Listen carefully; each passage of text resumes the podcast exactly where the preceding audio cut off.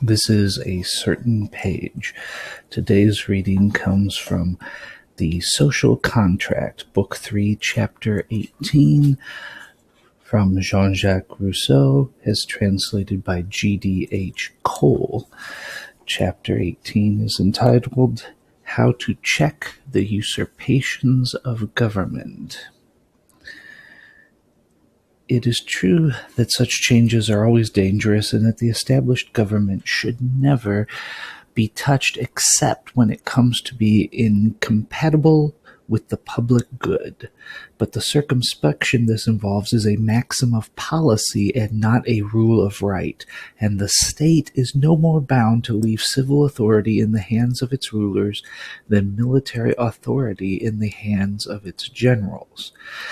It is also true that it is impossible to be too careful to observe, in such cases, all the formalities necessary to distinguish a regular and legitimate act from a seditious tumult, and the will of a whole people from the clamor of a faction. Here, above all, no further concession should be made to the untoward possibility than cannot, in the strictest logic, be refused it.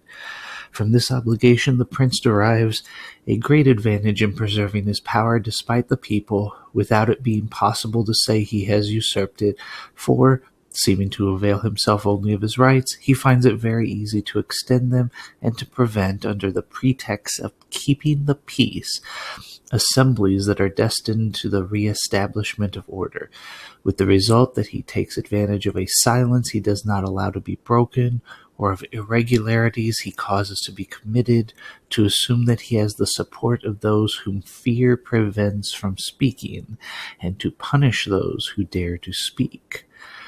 Thus it was that the decemvirs, first elected for one year and then kept on in office for a second, tried to perpetuate their power by forbidding the comitia to assemble and by this easy method every government in the world, once clothed with the public power, sooner or later usurps the sovereign authority.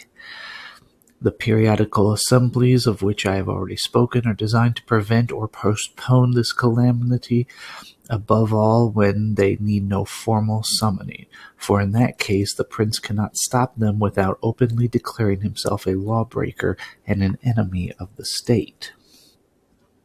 The opening of these assemblies, whose sole object is the maintenance of the social treaty, should always take the form of putting two propositions that may not be suppressed, which should be voted on separately. The first is, does it please the sovereign to preserve the present form of government? The second is, does it please the people to leave its administration in the hands of those who are actually in charge of it? I am here assuming what I think I have shown that there is in the state no fundamental law that cannot be revoked, not excluding the social compact itself. For if all the citizens assembled of one accord to break the compact, it is impossible to doubt that it would be very legitimately broken. Grotius even thinks that each man can renounce his membership of his own state and recover his natural liberty and his goods on leaving the country.